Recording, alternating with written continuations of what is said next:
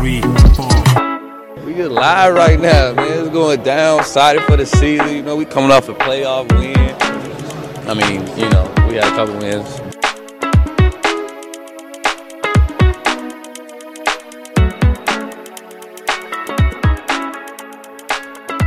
Hello and welcome to the Brew Hoop podcast. I'm Adam Paris, co-managing editor of brew hoop dot com. Thrilled to be joined by my two compatriots, Kyle Carr and Riley Feldman, for the first time in quite a while. Fellas, how are we doing? We're doing really good. Weather updates, cold in the Twin Cities for the first time in a very, very long time. We had a super late, late summer going on here, uh, so that's unfortunate, but uh, just been hanging out, watching the only perfect team in basketball, so things are going well by me. I am glad to make my triumphant uh, season debut. Um, I forgot why I didn't make it the first time. I'm trying to remember.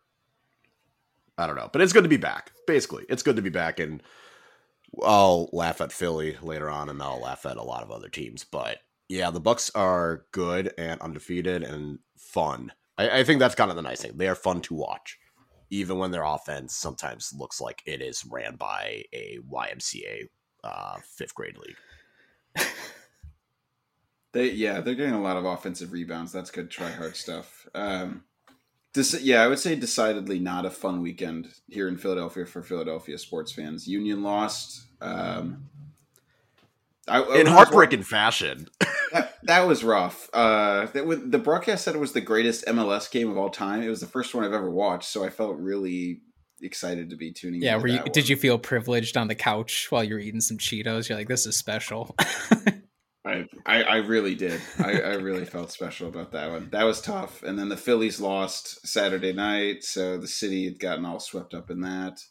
Um, but I did go out today. There was a guy in Philly that had been eating rotisserie chicken for forty straight days. I heard about that. So I went out to the abandoned pier today with Haley, and um, we sat there with about three hundred other people and watched this guy finish off his fortieth chicken. So, wow. I love that story. That's a that's a really special father-daughter moment for you guys, for you guys to share. Wow. Yeah, it, it really is. Um And and speaking of unforgettable streaks, the Bucks are nine and zero, best start in franchise history, and I'll pivot straight to that because uh, we've got to, we all we have our wins to talk about. I mean, the Bucks just keep winning in various different fashions, but first and foremost, it's Giannis kind of going out and, and decimating the field. I think he's second in points per game, still behind Luka, who's like shooting and has an astronomically high usage rate. But we'll start with the. The duo of Pistons wins. The first one was a one ten one oh eight win. Giannis had thirty-one, Jrue twenty-five, Brooke twenty-four. Um, that was already almost a week ago, so it's hard to even remember everything that happened. But then the second one was a just a, a beatdown, seventeen steals for Milwaukee. Giannis had thirty-two points. Jrue had twenty-six, kind of a, a, a similar story in that one, but the Bucks were one, one significantly more decisively in that one than in the Pistons one that they had, the first one that they had to kind of eke out. So um, I don't know. Early takeaways from beating down uh, another Central Division opponent, Riley, after those first two wins.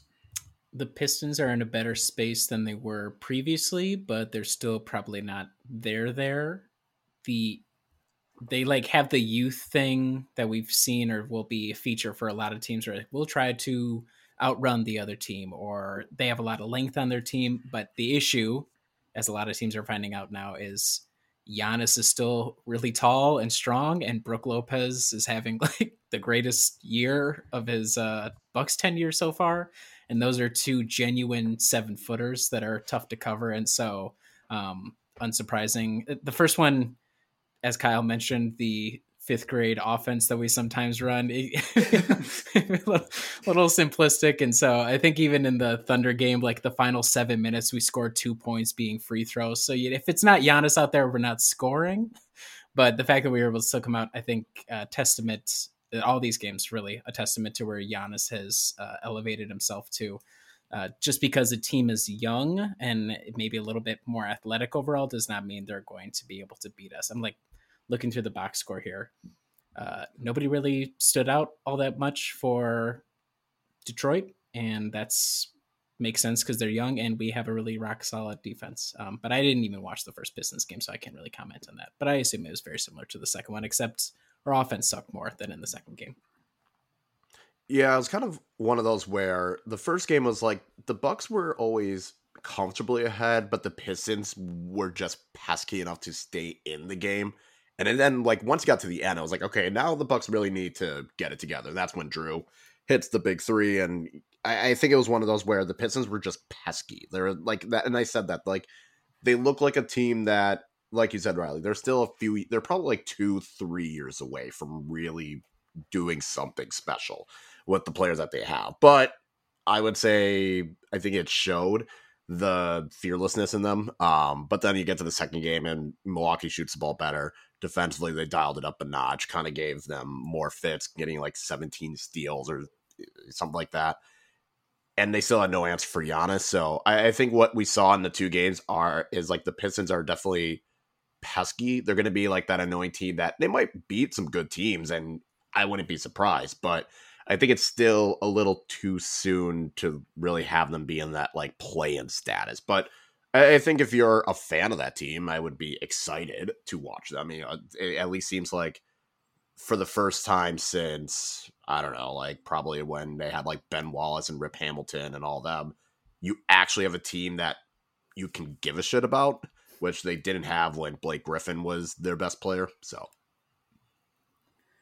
I should note, um, they have like four dudes who are almost the exact same height, or at least when you're watching on T V, it's like, okay, so their lead point guard is six foot seven. Their center is six foot seven. Their small forward's like six foot seven. It's almost giving me John Hammond vibes where he just copy and pasted dudes that are roughly the same size. This is like Toronto too. They all have literally everybody on the team is the exact same size and weight. And depending on how you structure your defense, that can throw a lot of challenges. But I think right now with their, like the, the youth is probably shows through in that they can't really establish a really good defense. Um, and so even the fact that we run a rudimentary offense, Giannis is good enough just to overpower all those guys who are going to be too undersized. And again, that's a common theme throughout the, all the games that we've won so far. Yeah, it was, the seventeen steals game was kind of crazy. They they were just turning the ball over and over and over, and the Bucks were feasting on them repeatedly. It Jrue the I think the biggest thing is really Jrue Holiday snapped out of whatever slump he's been in yep. to start the season and this whole past week. Um, besides the Thunder game, I guess, but uh, I mean he was twenty-five plus points in both Pistons games and the T-Wolves game, nearing triple-double territory in that first Pistons game. He's really, he's looked much more confident, not just being able to shoot the ball, but um, not turning it over to the degree that sometimes we got, we got used to with Jrue in the past as well. So um, really it seems like Kyle, he's turned it on after a slow start to the season. Yeah. And I mean, it wasn't like he, I think he just stopped forcing things as much. I think that's kind of the biggest thing I've seen in him is he stopped forcing things as much. I think Giannis is getting him better passes. I think with teams also now having to focus a lot more on Brooke than I think maybe we would have realized in the first couple games of the season. I think that's given him a, that's given Jrue a little bit more space to operate in. So I think a lot of it is just like the presence of Brooke has really made things easier for him because now it's like, okay, you can't just close off, you know, Jrue trying to take a three because you have Brooke who's going to make a run to the rim, you know, if there is a pick and roll, or you have guys around the wings that are hitting shots as well. So I, I think that has been the key thing. And I think a lot of it, and also maybe it's just, it took him a while to kind of get into his rhythm. So it's not like he had much preseason action either. Uh, so I, I think it's a promising sign and hopefully he keeps it going. And there were probably some internal questions, maybe just in his mind, or maybe just the team in general of what does the offense look like while Chris is away, while Pat is away, because those are guys who are obviously pick up a lot of load. And we don't know what Brooke is going to look like. Uh, we don't know how Javon Carter is going to fit in. At the very beginning, it seemed like Javon was pushing too much. So Drue's like, okay, well, that means I have to pick it up even more. So I think that kind of feeds in what Kyle is saying, but we've seen Brooke emerge. Giannis is Giannis, obviously. Javon Carter has had a couple of like decent shooting nights. He's his role is reduced as a creator, unless of course he cho- calls his own number, which he does a lot. But when he doesn't, uh, he's finding like better shot attempts. So I think the structure of the offense is kind of settled now where Jrue understands who he can trust, how he can play with whoever, and that probably lightens the load a little bit. And it also helps that Javon Carter has been pretty damn good defensively, so that gives him a nice running mate at the two guard spot, um, or at the whatever, as point guard, as him as the shoot guard, shooting guard. Um, Javon as a defensive buddy is also helpful in conserving energy and stuff like that. Yeah, you weren't. We only had a small sample size when Riley and I recorded first, but what have you thought of Javon in the starting lineup, Kyle, so far? I, it made sense based off of how well he was playing and shooting in the preseason. And then we kind of got through the first week of the season. I was like, okay, maybe, maybe not. Maybe we should see what Grayson Allen can do over there. Like, I don't know. And I think offensively he has dialed it back, which has been helpful. But Milwaukee's defense, when, I mean, there with those two, with Jrue, Javon, Giannis, and Brooke, you have four out of five guys that are just going to make the living hell out of the other team. And I think if they were to include Wes, like you, like they have a legitimate like five man rotation that defensively no one is scoring on them. It's going to be absolute hell. You are going to need to just shoot the best you've ever shot in your life to kind of do something about it. And I think that's kind of the, I think that's why Javon is there. I think he is taking that load off of Jrue. I think it allows him to, you know, instead of Jrue picking up guys at full court, Javon can kind of come in to pick up the guys at full court. So I don't know what's going to happen once Chris comes back, whether you make that adjustment and maybe you have Javon come off the bench. If you keep, if you keep him as a starter and you just throw him at a three, I don't know what's going to happen there, but I, I think it's worked out. And I mean, we see with Milwaukee's defensive rating, you see like the top, like ten guys in defensive rating in the N B A. And it's just all Milwaukee pretty much from like one to one through ten. I think there's maybe like what five or six potentially Bucks players on that list. It's very interesting because he doesn't have length in terms of his arms. I mean, he's relatively short, and yet his main difference is he'll literally just be in your grill the whole time. We'll talk about the Thunder game in a little bit, but he, every time Shai Gilgeous-Alexander tried to drive or start initiate offense, Javon Carter is right there. And maybe that in certain defenses, that would be a problem because if he gets blown by, how does the rest of the defense? In years past, we'd have Pat, MarJon coming off the bench, Thanasis, everybody would be crashing off the bench. We'd have fifteen players, all in that one driving guy. Now we seem to have a little bit more of an understanding of stay home, and with Brooke playing as well as he does, I think for the short term, that's like a perfect fit with what we're trying to do. Now when Pat is back, when Chris is back, so far this season, I think George and Javon for the most part have split minutes almost evenly. So like if Javon plays fifteen or sixteen or seventeen, George Hill almost plays seventeen, eighteen minutes roughly equally. What'll be interesting is when we're healthy, how does that work out? Because I can't imagine both of them are going to see a knock to the minutes. I would see, imagine one gets the primary duty. I don't know which way that'll go. Um, I would assume George Hill, even though Javon's been in the starting lineup, but I, I have no idea which way that'll go yet. Lineup uh, lineup's going to be fascinating, especially given when Ingles comes back too. I think they clearly want him to be a part of the rotation and, as well. And with MarJon with such a hot hand, I mean, how can you bench him? You know what I mean? Well, one, we, one... yeah, that's a it's a great segue yeah, into this uh, this T-Wolves game, one fifteen one oh two win for the Bucks. I, la- I mean, last time we talked to Riley, we were just talking about how Beauchamp clearly needed the full season to even look like he was going to be able to. And I was going to say, I was glad I'm coming back this week. Damn it, you two are way too pessimistic. This is why we I know it, people it, were saying in the comments, like, we need you weren't nearly hot enough on the Sixers, Riley. I was like, we needed Kyle there. And then Adam and I are like a couple of Eeyores. We needed Kyle here to help bring us up again. I know it aged so well. The Bucks went are nine and zero, and we were just literally just talking about why we're low on them this year. God, I was like, I don't know if we're sucks. gonna make the play in. No, I am very happy. I was gonna say before this uh, game, I was like, the biggest thing for MarJon is can he look like a competent N B A player in some capacity? And we knew defensively that was likely what was gonna happen. So the fact that he now added an offensive game to make it work out as well, that is just even better. And I don't know, like, I'm okay with getting carried away. I'm okay with having fun. I mean, we did the whole thing with Dante when he was here, just because it was like, oh, a young player that isn't a complete load of garbage. Yes, we that that's what we need. We need that for the season. So if MarJon has a good game, look how it let's get a little carried away with that. Yeah, Dante is now a warrior. Look at how that worked. He was a king and then a warrior. That's championship mentality. I, okay, no, I, I do agree, though, because it's just been so long since any of these draft picks have really even panned out, Malcolm Brogdon probably aside.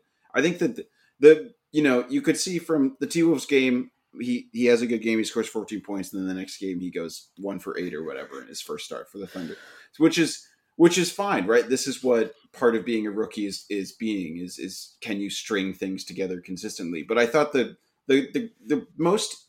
The best thing I thought about MarJon is that the more minutes he's got, he's looked significantly more comfortable than he did early in the season. When basically anytime he seemed to touch the ball, he would just bumble it out of bounds. Or when he was trying to take people off the dribble, it was like, oh no, if you start dribbling, it's an automatic turnover. Please don't do that. Like, and even that happens a little bit in Summer League too. Mm-hmm. And you can see him growing more comfortable. And in the Pistons game, there was a, a transition opportunity. It was Giannis and MarJon running the two-man game. Giannis threw a pass to MarJon, which he kind of fumbled and threw out of bounds. Giannis took the blame. That was a bad pass. I thought MarJon should have just caught it and put it up. And then you literally see the same scenario the next game in the T-Wolves game. Giannis, MarJon in transition, and they're able to make it happen, and MarJon finishes through contact. And it's like those are the those are the baby steps towards seeing clear improvement for a rookie that is nice to see for someone who who you know hasn't played that much basketball in the last two years. You know, the G League was really like the only high level basketball he's done for quite a while. You can see the, yeah, I think, oh, sorry, go Kyle, you go. Oh, I was just going to say, and I think the big thing for him kind of was you don't see as much hesitation. Like, I think that was the biggest thing in the Timberwolves game. And even last night is he didn't really hesitate. He got the ball. He had a shot. He took the shot. Like, I think that was something. It's just the growing confidence. And I mean, we saw in Summer League, like he is not a guy that you need to be designing plays for. He is not a guy that should be initiating offense. But he is someone that if he gets the ball and he can do a rip drive and get to the rim, great. If he's someone that gets a baseline cut, great. You know, that's what I think utilizing it, keeping it simple for him is going to be so necessary. And when you have Giannis out there being able to give you passes, when you have Jrue out there, you have all these other guys who are going to be expected to kind of be the man on offense. It allows you to do a little bit. You don't have to complicate things. It's very straightforward. I think that's helped.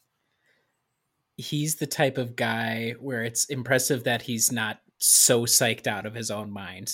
The fact that he's starting or playing these games, like you said, Adam, he hasn't played a couple G League Ignite games, but he's never played at like a really high level college or whatever. And to come out here and you got Giannis, you know, doing some stupid over the head, like three quarters across the court pass to you. And even though he'll fumble it occasionally, to catch it and then even to get a three up and make it, I'm like, okay, that's like way more than I would have expected you to do seamlessly within the sequence of an offensive set. So it's both encouraging that he's there already, a little concerning that we have to be encouraged that he's there, I guess, but that's what you get for picking in the twenties.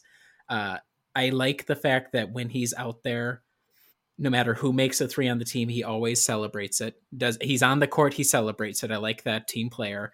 I'm also like the fact that no matter who gets the shot up, he's crashing the boards. He's like, I'm going to just try and see if I can get an offensive rebound. I'm like, I don't know if somebody's telling you to do that, but okay, great. If you want to attempt that, sometimes it pulls him out of position on a transition defensive opportunity. I think he would be more useful there, but you know, what do I know? I have no idea. Maybe he's just freewheeling out there. I like all the athletic ability he has. The fact that he has a pulse at all is great.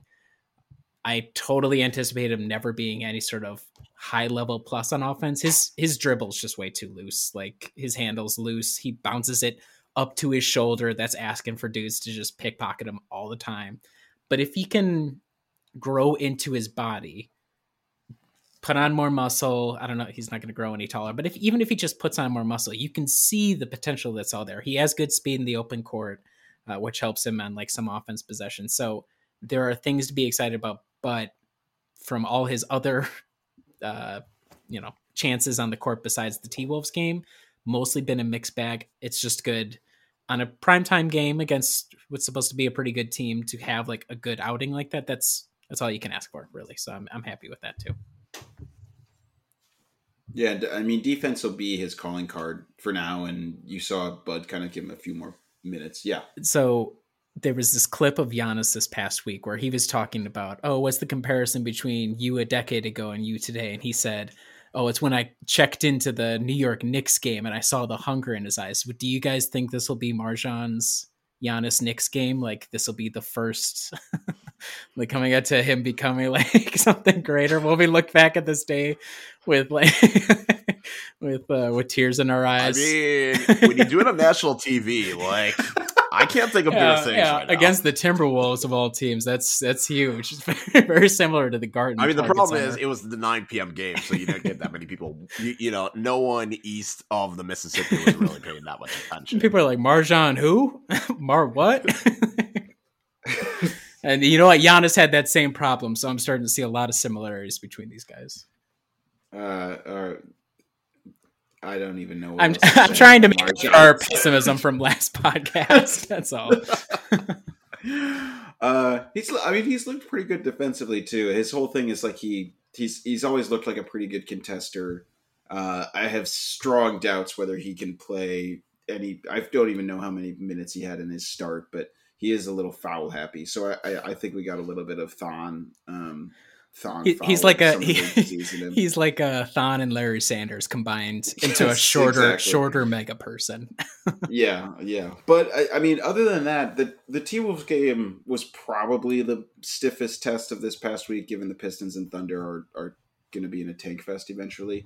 And Giannis, twenty-six points, fourteen rebounds, eleven assists. I, I mean, Riley. He, I would say a little less efficient than normal, but it was just basically because Chris Finch told his whole team to sprint at Giannis anytime he was dribbling inside the arc. It was crazy to watch because we haven't seen something like that in two or three, like two seasons where a team showed out that much. They're like, just throw everybody. Who cares? You know, uh, our point guards, go for it. Anthony Edwards, get in there. both, both our centers, get in there. And after a while, after the first couple of possessions of that, Giannis is like, oh, okay, I can just stop at like, you know, above the break and just pass it out to literally any of my wide open teammates. And that went a long way to the eleven assists.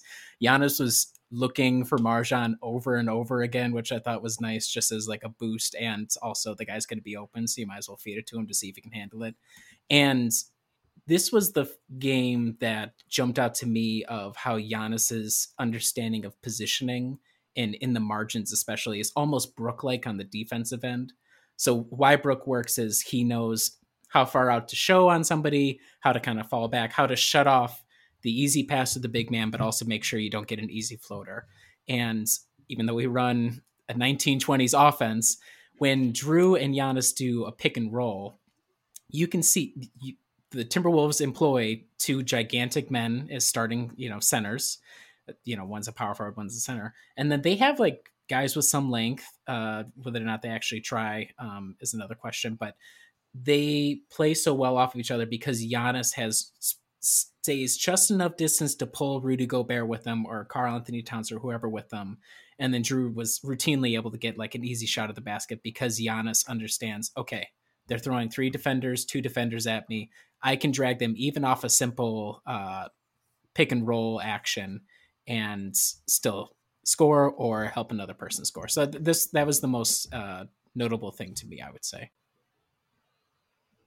Yeah, and the T-Wolves gave the Bucks trouble last year. Obviously, they were a significantly different team this year, but I think they beat the Bucks both times last year. So not insignificant that Milwaukee was able to win this one, but it also was pretty clear that, you know, they are still trying to figure some stuff out, and the Bucks were ahead by quite a bit.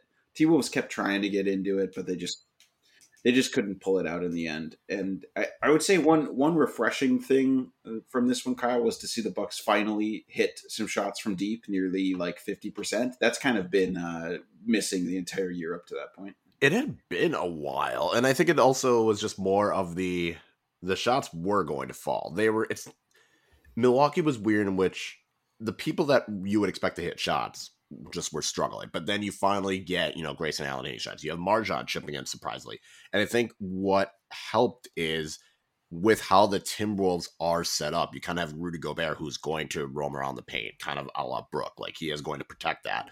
But then you have Karl-Anthony Towns playing a four, and he's not great of a defender. And then you have D'Angelo Russell, who just does not care about defense. You have Anthony Edwards, who eh, could care about defense, but doesn't that much. It's I think the Timberwolves personnel also gave Milwaukee a lot more chances to kind of get those shots. And I think it was just one of those nights where, yeah, those shots were falling, and the shooters that you would expect to shoot well did. But yeah, the Timberwolves are just a weird team. It just feels as though I get why they made the move, but I like I would not have made the move. I don't think it was a good move. I get it, but it just seems like you're doing you gave up all of that to maybe go one round further than you did. And I don't know if that's going to be if, if that's really worth it. They had to do something because I've literally lived in the Twin Cities for a decade. And I've never met a Timberwolves fan. I've never genuinely met a Timberwolves fan from here. So they had to do something. They just chose the exact wrong direction to go in, which, you know, they were right, like, you okay, can't we blame the gamble, but it wasn't a good gamble. They're like, we have a starting lineup full of dudes who really couldn't give an F or are incapable of defending. So let's just give one guy to fix it all. And they were like, all right, this will this will work. And uh, looks like it might be a little bumpy for him. But at, at the same time, you still, Rudy Gobert has a really great um, reputation as a defender. He is a great defender. He just doesn't have anything for Giannis because Giannis is strong and has lateral movement.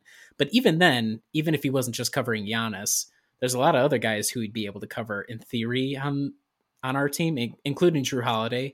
And Jrue had, I think he was like twelve of twenty-four from the floor uh, against the T-Wolves. But again, a lot of that was some pretty decent looks he was able to generate near the rim just because Giannis is able to pull big men, especially Rudy Gobert, out of the way um, just by his the threat of his existence. So I, that's what drove home to me was like, okay, even against a team that has supersized defenders, um, even if they don't execute, we're able to pull it apart and get guys relatively decent looks in situations where they probably shouldn't normally get those. Yeah, I, I thought the Timberwolves might have been the worst defensive team I've seen all year in, in terms of effort. Um, the, there were just some possessions in the second half that were just really kind of embarrassing, like dribbling, very easily dribbling past them, showing very little effort. And I get you want to shade towards Giannis, and that might be your strategic plan, but um, I don't know. It, it it just looked really bad out there, and I think they'll obviously improve as the season goes on. But it it looked really rough. Um, and and speaking of the fact that you've never met a Timberwolves fan, there also were very loud, audible Bobby chants that broke out in the middle of the game, and Bucks and Six chants that might have been louder than any sort of. I'm not as familiar with the Timberwolves chants, but I didn't really hear whatever their their cheers are. Uh, that was kind of rough. I, I feel like the Timberwolves, like being a Timberwolves fan, you either just casually watch basketball and they're just a team that's there. So you're like, okay, fine, why not? You really care, kind of like how we cared about the Bucks, like back in the day. Or you got a ticket because your job was giving it away and you got tickets. You're like, okay, cool. Sure. Why not? Like, I feel like it's like, it's gotta be one of those three. Like you're just a casual basketball fan. So then you just go to the Timberwolves cause it's right there. You really, really care. Like you really, really got to care. Like, I feel like you can't just be a casual Timberwolves fan. I feel like you got to be like all in. I'm I'm pissed off because they're now a marquee team, so the tickets are expensive. They need to start losing their asses off so I can go to more games. And it's a shame I wasn't able to go because when I go to Timberwolves games and the Bucks are there, I'm a menace. I scream the entire time. I'm like, I don't curse. I don't curse at the players, but I do yell at the players almost the entire game, no matter what. I've had great moments yelling at Karl-Anthony Towns and Jimmy Butler, who I, and I, I usually splash out for the tickets so I can be close so they can hear me. Um, so, it's, so I was proud of all the Bucks fans who were there, and I have there have been rowdy Bucks fans in the past. There's so many transplants that come to the Twin Cities, so totally unsurprising given the moribund history of the Timberwolves for there to be probably more passionate Bucks fans there. Uh, so shame well, I wasn't able to go, but I'm glad people were able to show up. Yeah, I feel like it's like. Even when they were bad, like tickets were still expensive. I was like, why is it this expensive? This team is not good. There's this should not happen. Nothing else to do in wintertime in Minnesota. So, well, I was going to say, you, you still have the Minnesota Wild, but I guess like that's in the other city. So anyways, they were an interesting test stylistically, given their roster construction, but the Bucks passed with relatively. Fl- this is the first one that you could say of the games we played so far was like a test, and we passed it relatively easily, I'd say. Yeah, I'd say Wolves and Hawks I would consider a test just given their like pick and roll. Mm-hmm. They're really test the pick and roll defense. We'll yep. have more chances for that coming up too. Uh, last game of the suite was a one oh eight ninety-four win over the Oklahoma City Thunder. Giannis Antetokounmpo didn't play in this one, so we got a lot of supporting cast uh, breakout. Grayson had nineteen points. Brooke had twenty-five points. He's been ridiculous to start the year, like absolutely crazy. Javon Carter got hot, hit eighteen points. Bobby Portis, twenty-one rebounds. Uh, crazy. It really seems like, uh, I mean, we haven't talked about him much, but he's definitely, Kyle, it kind of seems like he's really going for that sixth man of the year. And this was uh, this was a good pat, stat padding game. This is a strong showing. And the thing is, he didn't shoot that well. Like he, I, granted, a lot of his misses were just like point blank, gotta put, try and go for the putback. But it is funny how Bobby's shooting has not been spectacular. And yet to, he has just been crashing the boards and his rebound. Like that game, there was a stretch where the Bucks missed like four straight threes, but Bobby got all the offensive rebounds. I was like, okay, this is great. And Milwaukee had eighteen offensive rebounds to kind of give everyone context. Like he had four, Jrue had four, just because someone batted, like brought Bobby or Brooke would just bat it back to them.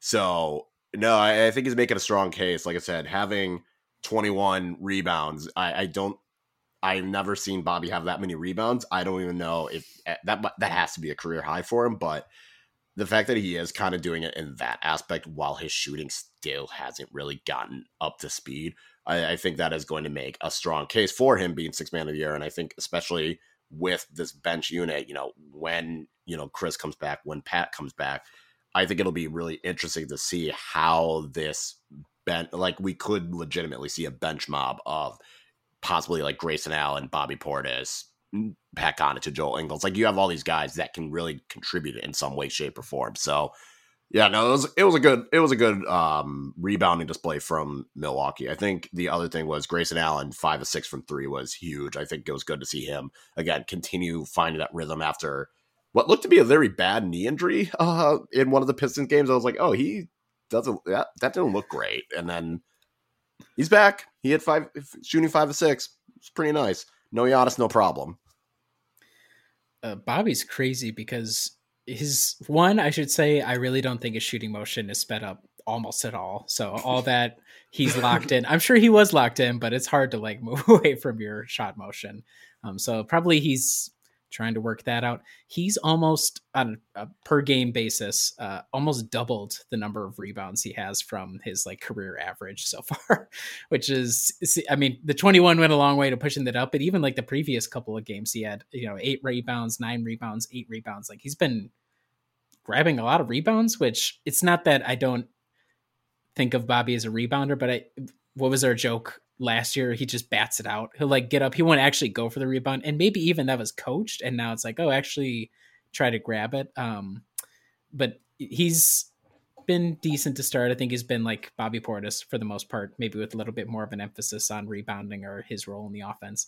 Javon Carter, another like made every three he took and he got in his own head and he was like, okay, I'm going to start calling my own number. And it was a repeat for three or four possessions. It was a repeat of earlier in the year where he was like, okay, now I'm going to try and drive. And it was like, that's just not going to happen whatsoever. And he turned it over. I'm like, okay, so you still can't really drive effectively. That's fine. So as long as he can shoot threes, that's fine.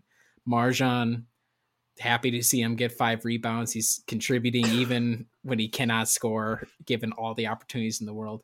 Now it's like, the Thunder have been decent so far, and yet the core identity of the Bucks being defense first held through again, even without Giannis out there. And I think that a lot of that has to do with Brooke, as we talked about with Jrue, and Javon has done a good job. And a lot of the other guys, they know the roles already. So um, this is exemplified. In the past, I'd be like, okay, Giannis is out, Chris is out. Thunder have been okay to start the year. They beat like the Mavs and the Clippers twice already this year, and we still hung in there and still won. So I think it's a testament to how, how solid we are against all odds. We're much more solid than pretty much any other team we've come across so far, including the Thunder, obviously. Yeah. So I was looking at, I was just looking this up because we were talking before we started recording about how we've had maybe a slightly easier schedule and when we'll have some more tests coming up. I was just, I'm on Basketball Reference now. We have by far faced the easiest schedule in the league, uh, like with a bullet. Um, so don't, don't let the pundits know that. Keep that. Well, on the... okay, okay, okay. To be fair, and part of it was like we should have saw this coming. We really should have seen this coming in terms of their schedule. Like, we should have saw the yeah. schedule and been like, okay, they had seven of their first nine games at home. That mm-hmm. right there, that's going to help you get a good start. You start the season off against the seventy-sixers. I mean, if we're going to start with an unserious team, I guess we're going to start with an unserious team. So whatever on that aspect, you're that's your first road game too. But again, it's the Sixers. Whatever. You're going to be fine. You play a bad Houston team. You play a Brooklyn team that it was always going to self-implode. Maybe not by, maybe not this early, but they were always going to self-implode. The Knicks are okay, but you should you should beat the Knicks. The Hawks were probably like a threat. Okay, you get through that, and then you play the Pistons twice, who are not good, promising, scrappy. Two years from now will be a threat. Not good right now. Timberwolves, they're still trying to figure it out, and they're okay. And then Oklahoma City, who are actively trying to tank in every way, shape, or form. I mean, again, if you're going to throw an unserious team for game one, that should have been a sign that this was going to be a very easy start to the season.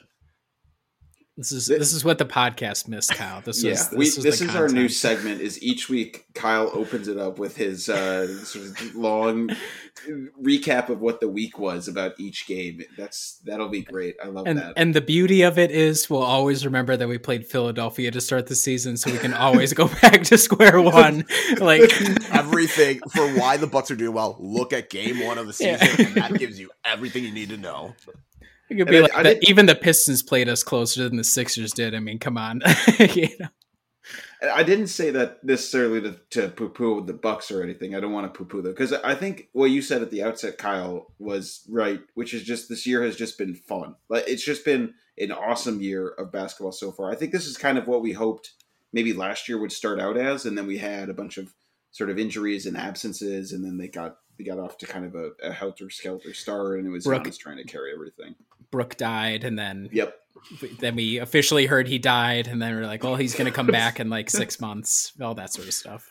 But it's been just been fun to see almost everyone play, a, a probably at least up to your expectations, and and for in the most case of some people even better. Like Brooke, Brooke Lopez has just been a revelation so far. It's awesome to watch. I was going to ask who on the roster has like met or exceeded expectations the most, because to me it would be Brooke is probably number one, because I thought he was just done, and quite obviously he is not. Giannis would be up there as well, just because last year we had the situation, or um, yeah, it was last year, where there were injuries and stuff, and he picked up the load kind of on the fly a little bit with Chris and Jrue going out for a little while, and yet he was still able to perform. Now he's doing that with another two guys out, and it seems somewhat effortless. I'm not sure there's been a game so far where I've watched him like he's really fighting out there to get these points. He like seems fresh as a daisy for the most part, and I think that's really impressive to him. Javon Carter, after uh iffy start, he's been pretty much rock solid on defense, so I think he's met expectations there. Bobby's been fine. Grayson's been fine. Jordan War is on the team. George Hill is averaging like five points a game, which is George Hill has George not Hill looked season. Completely like he is on the verge of retirement. He's having a George Hill season. Wes Matthews, like every pretty much literally everybody on the team has like met or exceeded expectations. I don't think this is a single guy, unless MarJon, but again, he's a rookie, uh, that hasn't at least gotten to what you would expect them uh, expect from them to start the season. It's really impressive, but it does. You're right, Adam, that Brooke gets the biggest nod because it's impressive oh, what yeah. he's doing. I, I think it's more the Brooke's D. De- I think Brooke's defense is looking better than it has since maybe like his first season in Milwaukee. Like he looks, he looks like someone that is mobile again, which I think that was the biggest surprise for me because the dude had back surgery. Um, I think that's why I would say Brooke. I mean, offensively, yes, he's doing what he is. He's bullying people. He's hitting some threes, but I think defensively how mobile he looks. And I think that was something that we didn't really see for a good part of the last two years. Granted, one of them because he died and then died. Um, and then the year before, I was like, maybe they'll just how many games they had played in the short offseason. Just kind of may, may, maybe that had something to do with it, like with the bubble and everything being weird. So he, he's just playing, he's playing super aggressive on both ends of the floor. And for s- so long, it was like, when is Brooke going to impose himself a little bit on offense? The three ball, I, yeah, I haven't looked at the numbers. It, it's probably similar, but it feels like it's been going up a lot more and actually going in more so far this season. I'm not sure what the rate is, but it just feels like, okay, he's maybe not fully back to being sharpshooter Brooke, but he's like a, a threat again, it looks like, for at least the short term. And on defense, he's just like really showing out on guys, like, or, or he's like, okay, I'll just wait here. And the guys around him are doing a great job of funneling him. So I think there's a combination there. Um, he starts it, but everybody else around him is fed into that as well. So it, it's, Uh, outside of Giannis, he's probably been the M V P so far, which had you told me that would be the case through a perfect nine start, nine game start, I'd be like, how high are you right now? Uh, and apparently you wouldn't be very high at all. You'd be stone cold sober, because that's what's happening. Yeah, I also, I credit to, to Jrue as well. I mean, twenty points, eight assists so far this season per game, which is kind of crazy. Five and a half rebounds. He's obviously had to take on more of a load, so you kind of expected it to perk up with uh, Chris not out there. But he's, I don't know, he's really he's really picked up his game for the most part since those first couple outings, and it's it's pretty clear. I don't know how much defensively he's he's putting out there, but I think one nice thing about, you know, MarJon at minimum looking competent, it does give Bud another way that he doesn't have to play Wes Matthews many minutes at all, because for, for him and Hill, it's basically just going to be a waiting game. And then a surge, obviously you want to save him for the playoffs too. So, um, to what to play some, I was just about to say, that's a break. That's a, you, you freeze that shit, you put it, you preserve it, and then you let it thaw like late March. And then by the time we get to the playoffs, fresh and ready to go. He's like, he's like a mummy they find in the Andes mountains. They're like, don't move him. Don't move. He's going to bring him back out later. Like a sci-fi movie. Yeah, that's awesome. Oh, God. Yeah, I I don't know. I mean, we talked a little bit about the defense. The defense has continued to be awesome. I, I mean, that's basically best, how they're winning all these best, games. Best in the league again. Uh, and it, it looks it and it feels it. And again, that's the reason why we're winning, because the offense has been okay, but it doesn't have Chris out there. It doesn't have Pat out there. And yet, in spite of all that, uh, we are still a defense first team, and it's super effective. And it feels sustainable. There's nothing about what we're doing that's like, oh, well, this will drop off eventually, unless Brooke takes a step back. But even like a little bit of a step back, we'd probably be able to overcome, no problem. So, uh, yeah, that's reassuring. I, I think the bigger issue would be if Javon Carter just suddenly could not, like, if his defense was getting him too much into foul trouble. That'd be like the one thing, because offensively, he's not, he'll have moments, but like he's not really contributing much on offense. It's defense. So if that. Um, if his defense were to lead to him getting more fouls, getting him in more foul trouble, that might be the one concern. But once Pat Connaughton's back, that kind of at least eases that concern as well. Yeah, and we should talk about that. It sounded like Pat Connaughton is he's like at the three week point from his injury, which is basically what they said, and he's going on this upcoming road trip they're on. So it sounded like Bud, maybe, maybe he'll be coming back. We don't have any more clarity on Chris Middleton, but he did go practice with the Herd, so. I mean, at the at minimum, within the next few weeks, we'll have both of those guys, I, w- I would guess, back in the court, and then it'll be interesting to see how they shuffle the, the lineups. Do you think Chris, even with one hand, was able to just absolutely sun the Herd players? Like, was it like the Jimmy Butler, like, I'll beat you with the third stringer sort of situation? He just went to Oshkosh and started I don't know. Just dominating I don't dudes. Know. Like, the Herd are not a bad G League team. We have to remember that, so... I, I don't know. Maybe not with one hand. He's going to need two at least. But if he half-asses it, then maybe he could. Chris was like, me and MarJon, let's go. And they just went two on five and one. Me, MarJon, and Alex, and then a Kumbo, let's do this. Yeah. Uh, yeah, I don't know. Any other early season take? I guess the one other thing is, I mean, you, you, you can't necessarily take nine and oh for granted, because there are also a lot of teams who are supposed to be good that are scuffling. So that's the other thing to remember is the Bucks are taking care of business, and it's going to be nice to have all these wins banked when the end of the season is coming, and the standings are going to probably be neck and neck. Yeah, it's a special start, no matter the opponents you play, and based on the schedule upcoming, couple of tests, but for the most part, it looks like we have every possibility to continue. And with how well, like, the Cavs have started, some of the other teams, anyone you bank in now uh, is all helpful. I think having the top seed, no, we don't really care, but it's nice to have. It's nice to have as many home games as you possibly can. So as many as you can bank in now, go for it. So I love it. It's also good to set the pace, and that way, if you do have a little bit of a rough stretch, it's not like you're having to play catch up. It's kind of like, okay, you have you have a buffer at least. So yeah, yeah. I mean, if you're gonna have seven games at home to start the season, win as many of those as possible, no matter who you play. And I think the next month should be pretty interesting because they got Cleveland twice, and they have Dallas, and those are probably gonna be two, and Atlanta. Like, there's gonna be some tough games mixed in there, but overall, still a very easy, easier month. Do you guys, do you hope we lose before Chris comes back? Because I have serious concerns if we're, if we're perfect and then Chris returns and we lose that first game, how, how people would react. I can imagine. I can see the takes now. Uh, is anybody concerned about not winning a, or not losing a game before Chris returns? Or we, do we want to win as much as we can?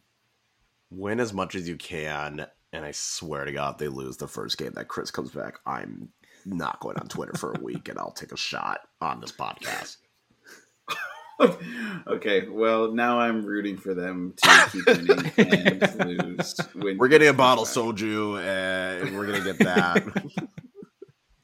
Very good. We're going to get some sake going. I don't know. uh, yeah, I, I will be rooting for that now. Um All right, well, Bucks are off to a great start, which is which is awesome to hear. We're going to take a real quick ad break. On the other side of this, we'll do our miscellaneous topics. First time for the new season, and then we'll uh, we'll close it all out, so stay tuned. All right, we are back. It's time for rapid fire.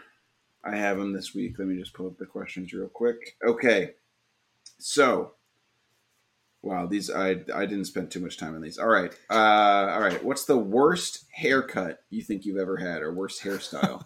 Ooh, uh, I got a good one. This is this is recent too. Uh, I went. We have a, a salon like up and around the corner, and uh, you know, it, this was not this past haircut before my wedding, but before that, and my hair had gotten really long, so I was like, oh, I'll just go whatever.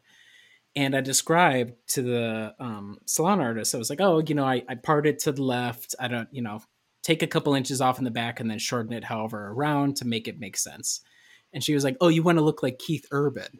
I was like, I was like, I don't know about that. Can you pull up a picture? And she pulls up a picture. I'm like, it's whatever. I'm like, it's it fine. It's close enough-ish. I was like, okay. And she literally cut it so short, and then she parted it right down the middle and did like a, a an M on my head with the product. I literally, I walked out of that shop and I threw a hat on so quick. I was embarrassed to walk outside. It was, I looked horrible. I looked, and I was able to wash my hair and the product was out and everything. It was fine after like a couple of days, but it was embarrassing. Oh, thank God no. Catherine was out of town, so nobody saw it. I was like, she said Keith Urban. I said yes, and then she just gave me the worst haircut I've ever had. So that was. uh, I was gonna say for me, I went. This had to have been like in the su- sometime in the summer of high school, but I went to get a haircut, and my barber was nowhere to be found, and it was like thirty to forty-five minutes pass, and he's still just nowhere to be found. So then the other guy was like, do you want me to just like go and cut your hair? Uh, otherwise we could reschedule. And I was like, you know what? I don't want to do that. I don't want to drive. I don't fuck it. Let's just do it. And he just famous last uh, words. Yep. And he could not like the line, like trying to line the hair was a disaster. It was just so bad. And I got home and I didn't see it at first. And I got home and saw, I was like, oh no. And I just got a razor, just shaved the rest of it off. I was like, I will just shave it all off. I'm going military buzz cut. I'm not like, I couldn't. Oh, that was, yeah. I, and I vividly remember the next time I saw him, I was like, you need, I, I swear, here's my cell phone, please. If you're ever going to be that late or nowhere to be found again, please let me know and I'll just reschedule. That's so funny. You paid the money and then said, F it, I'm just getting rid of all of it. I, I paid the money. I got home. I saw, I was like, absolutely not. God, Ooh. Yeah. Yeah. All right. Uh, okay. And then I have a, in honor of um, Gabe Stoltz's wonderful question to Giannis that seems to have inspired a lot of uh, stuff about after Giannis said he's been eating fruit before game or something, which, like, good on him for finally figuring that out or something. Well, I mean, he's eating popcorn on the bench. Like, I don't know yeah, what know. this man's uh, diet is, but it doesn't um, seem the healthiest. No. Uh, what uh, what would be your pregame fruit uh, if you were to do this before an N B A game? I'd probably say an apple and peanut butter. I would do a banana because bananas help with water distribution in your body. This is that's like a runner one oh one. You're supposed to eat a banana before a long run because it helps with fluid distribution throughout your blood vessels and stuff. So I would do a banana. Hmm. I didn't know that. Okay, good. Um, will Giannis finish over thirty points per game on the season? I am going to say yes. I think he will. Um, I think they're it, it, like I said, I've just been impressed with the way he's played. I don't, I can't imagine another team that's going to guard him effectively, maybe like the Raptors, because they have usually a solid defense against him, but he will put up enough huge numbers against the bad teams and still be super effective against the good teams that I think he's going to get there. And I think he, he's on a mission to get the third M V P. He would never admit it publicly, but I think he's on a mission to go for it. And getting thirty points is going to be a big way, plus the record for the team, but I think he'll do it. I don't think he will. I think he'll fall like in the twenty-eight, twenty-nine, but he is still going to go for that third M V P, so I wouldn't be surprised if like he has like twenty-eight points, fourteen or fifteen rebounds, and like eight or nine assists a game. And especially okay. with Chris coming back, I think he'll also true, give yeah. more options of who can score a little bit more. Um, all right, next one. Do you, uh, after you've, let's say you've cooked a steak or chicken or some other meat on the on the grill, do you then need um, barbecue sauce to dip it in in order to eat it? A steak? No. What do you do? No, not for steak. Um, I don't eat barbecue, so no, not really. I, I will. I'll get it if it's like ribs, but any other thing, I will not do barbecue for. Yeah, if it's anything. Ribs or. I'm trying to like if you like get like uh, shredded pork or something. If you like shredded beef or something, yeah, barbecue sauce all the way. If it's a steak, no, throw some butter on it. We would have the oldest ass bottle of Sweet Baby Ray's in my fridge growing up. It would be like two years old, and my dad would use it. I'm like, "You're a sicko! Like, what are you doing, dude?" One, it's Sweet Baby Ray's, like just the plain stuff, and that thing has been in there for longer than I've been alive. Like it's been here since before I showed up, dude. So uh, yeah, I was not a fan of the barbecue we had at home. That so I will say, Texas since. barbecue is pretty damn good. I will give I will give that state that good barbecue. Well, that's a good segue to uh, my last question was, do you, are you someone who needs to throw food out on the expiration date? Absolutely not. What? Uh, no. If it, if it's after, I do a little taste test. I'm like, is it tasting funky? If it's like, if there's not obviously like obvious mold, if there's something right. obviously wrong, I'm going to toss it. Yeah, like produce, I'm like, I definitely look at the produce like, how, how does this look? You know what? We'll be fine. Like, I had some cider and I poured it in the glass and it said like, oh yeah. Emma's like, it's been open for like a month and a half. And I was like, oh, it seems fine. She's like, if you get sick, I'm not going to take care of you and I will be carried off. I was like, this isn't worth the risk, but I would have drank it had if I didn't know how long it had been open. Um. I'm not like one of those weirdos who like cut off the mold from the cheese. Like, oh, the rest of the cheese is still good. No, I'm like, no, no, no that's too much. I will um, do that if, for like a strawberry or raspberry. If it's just like one that's moldy, I'm, I'll like throw that and maybe like the two that touch it and call it damn, good. But that's risky. It's risky. I don't do that. No, it, it is aware. Like if it's in the corner, we're fine. We're fine. Kyle, you do just you cut it off. You're like, ah, this strawberry is good. Sterling, get over here. That's what I was gonna say. If the kids eat it, it's they'll be. If the kids can eat it, be fine. Why can't I? Yeah. Why? Uh, I'm I, I'm done now. Uh, Kyle, film review. All right. Uh, I was gonna do this one last week if we had recorded, but we didn't. In the spirit of Halloween, uh, I'm gonna do Hocus Pocus two. Uh, so that came out. Um. For those that didn't watch the first Hocus Pocus, I would say it wouldn't hurt to watch it. but you don't need to watch it to understand the second one. Like, they do talk about the events that happened in the first one, which was kind of helpful because, especially for me, like, I only watch it once a year, like around Halloween. I watch it with Emma, and then I don't watch it ever again. So it's kind of nice, like, as a reminder. But I think it was fine. It it definitely felt like you didn't need to make this movie. You know, I, I, I don't think that was, you didn't need to make the movie, Disney. That that was a money grab, if that if there was a money grab. Bette Midler, though, did pretty great. I mean, she's like, what, eighty? She crushed it. Like, the Sanderson sisters did a great job, and the cast was fine, and they had Tony Hale, who's always hilarious, so that was fun. But yeah, the movie wasn't necessary, but it was like a fine, like, you can throw it on and watch, and it's like, you're not going to be overly disappointed unless you're like one of those that are like weirdly obsessed with Hocus Pocus. I give it a six. Like, it's a fine watch, but didn't need to be made. All right, my my two questions are: one, is it like a witch, like a witches sort of thing? Is it a kid? So it's a Disney, so it's like kid friendly. Presumably, it's kid friendly, right? Enough, yeah. Okay, so it's not like a spooky movie. And then no. I don't know anything about the plot or anything, which is fine. Is Hocus Pocus the first one in the pantheon of Halloween movies? Because I hear I hear about it all the time, but I don't know like how well regarded it is. I understand why it gets the acclaim that it does. I personally don't think it's the best Halloween movie, but I can understand if someone's like, it's a it's a fun movie to watch on Halloween. I would get it. Okay.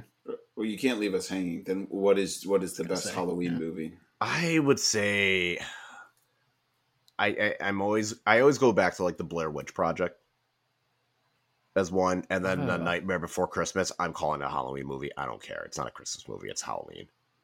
Is is Blair Witch Project the like found footage one or whatever? The, like, is that what it is? Uh, that's too yeah. spooky for me. I hate scary movies. I, that's like the only scary movie that I'm like, okay, I will watch. I'm not a scary movie person. Like any like. The Paranormal Activities I was not a fan of, like... Oh, no. I literally, too- I would, I watched those and I would, like, grab whoever was next to me and hold on to them the whole time. I was like, why am I here? I should just, I have a car. I should just leave. Right. Like, watch this stupid movie. Like, Get Out was, like, I had, like, Get Out and Nope and all, like, all the Jordan Peele ones. Like, I will watch that at home at my own couch in daylight. I'm not watching it at a dark theater. I'm sure it's great. Like, I haven't seen Nope. I'm sure it's great. When it is available on streaming, I'll watch it on a Sunday afternoon. Yep. I like Halloween Town. Personally, oh, I haven't watched it in a long time. Yeah, it, it aged really well. We watched it, uh, I think last Halloween. I was like, this is better than it had any right remaining being. Like the stupid skeleton cab driver. I'm like, this is something they had. They had five bucks for this prop, and they really made those five bucks fly. It was impressive. I was like, it's pretty good. uh, all right. Well, I'm looking for. We just started switching from YouTube baby annoying stuff to Disney Plus movies, so we'll I'll uh, I'll have to watch. Hocus Seeing Pocus we're the opposite. We we went from Disney Plus to Sterling. Now we'll watch like toys, like videos on YouTube. I'm just like, yeah. We just Whatever. we just polished off the High School Musical trilogy the other oh, day. Oh, excellent, so, excellent. Yeah. Surprised that surprised that I enjoyed those at all. Um, Anyway, second okay. one is second one again. Also, is is much better than it is any right being. That's my.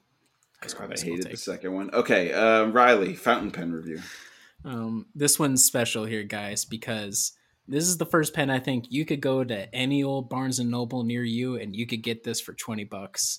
This is the Faber-Castell Grip, um, and you guys can't see it, but I got this as a gift. Actually, you probably could see it a little bit. I got this as a gift for my then fiance, now wife. As a, oh, here's like a journal, here's this, because I was into it. I was like, this is an easy way for you to try it. You could try it. Um, she loved it so much that my dog ate it, uh, and he had it for like twenty to twenty-five minutes, and she had not a clue, and she's not used it since. So I'm taking it back for myself. Uh, there's dog bite marks all over it. But I should say, this thing is super comfortable. This is this is like a way better pen than it has any right being. The whole body is all plastic, and you think, oh, that's kind of cheap, but it's twenty bucks. You get cartridges of ink, like six or seven of them with the container that you just pop it in the pen, you're good to go. And this here, this is critical.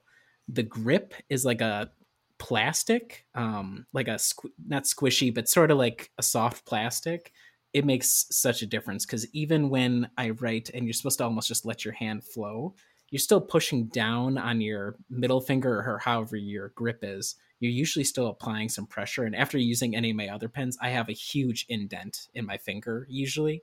This, no problem whatsoever. Like, it's runs super easy. I have had no issues with it putting ink down. Um, Faber-Castell is uh, one of the best known art brands. They have like twenty or thirty models of fountain pen, um, and they also sell a lot of cartridges. So if you wanted, I think it's like twenty different colors of ink you could buy in a cartridge, which is the easiest way to just, again, pop it in. Don't have to think about it. Um, really good. So if anybody out there is at all interested in a fountain pen, any Barnes and Noble, any a lot of like bookstores and stuff, uh, they will have this. This is the way to go. The Faber-Castell grip is the way to do it, because um, it's going to get you started, and you can get easy, like simple nibs. You could get a fine, medium, broad, whatever you want. It's for relatively cheap. So highly recommend it for those who actually have any interest in this stupid hobby of mine. I have started journaling, so maybe I'll have to check that out. I might need Again. a new journal though to make sure it works pen wise, but. That the, the and it's another good thing, because at Barnes and Noble, they sell a lot of their journal papers. They sell Loic Turm, which will work. And they also have another couple other journal brands. They usually, if you get them there, the fountain pen will be okay with it as well. But yeah, so, so yeah, that's my review this week. Very cool. I that, that's, that's exciting. A nice um, entry level pen. All right. We're going to close it out with predictions. Three games this week, all on the road: at the Hawks on Monday, at the Thunder Wednesday, at the Spurs on Friday. Kyle, what say you? three and oh three and oh I the Hawks game is going to be interesting, but I feel confident playing the Thunder and Spurs. Both teams are not good. Both teams are probably tanking, and we'll realize they are going to be tanking. So, but yeah, I'll say three and oh I think we'll also be perfect. I know the idea of Trae Young and DeJounte Murray is a little scary, because they're guys who thrive a little bit in the mid range. They take like no threes, almost no threes as a team, uh, which is really, really odd given their personnel. Um, but I think we have the size, and the defense is playing so well that we should be able to take care of that. And like Kyle said, Thunder Spurs should be scheduled wins. So I think a perfect week as well. I'll go three and oh, uh, a little... I'm. I, I want to keep the good vibes rolling. Trae Young's questionable for Monday, apparently, so that makes me feel even better about Monday. San Antonio, I feel good about it. We've won, I think, more in recent years down there, but that was a house of horrors for Milwaukee for like two, two plus decades, even a little bit beyond the Tim Duncan era. So uh, that's the only one that makes me a little nervous. And they've been playing much better than they were supposed to coming into this year. So. Um, but I think the Bucks will keep it perfect and keep it rolling. So always good. Hopefully we have a we have a nine and zero Milwaukee Bucks team, best start in franchise history. They're awesome. They're fun to watch. They're so much more fun than basically every other Wisconsin sports team, which is which is really good. So um, all right, that'll do it for the Brew Hoop podcast. Share it with your friends. Go to the website. We'll have our usual uh, features there. And until next time, we'll see you again soon.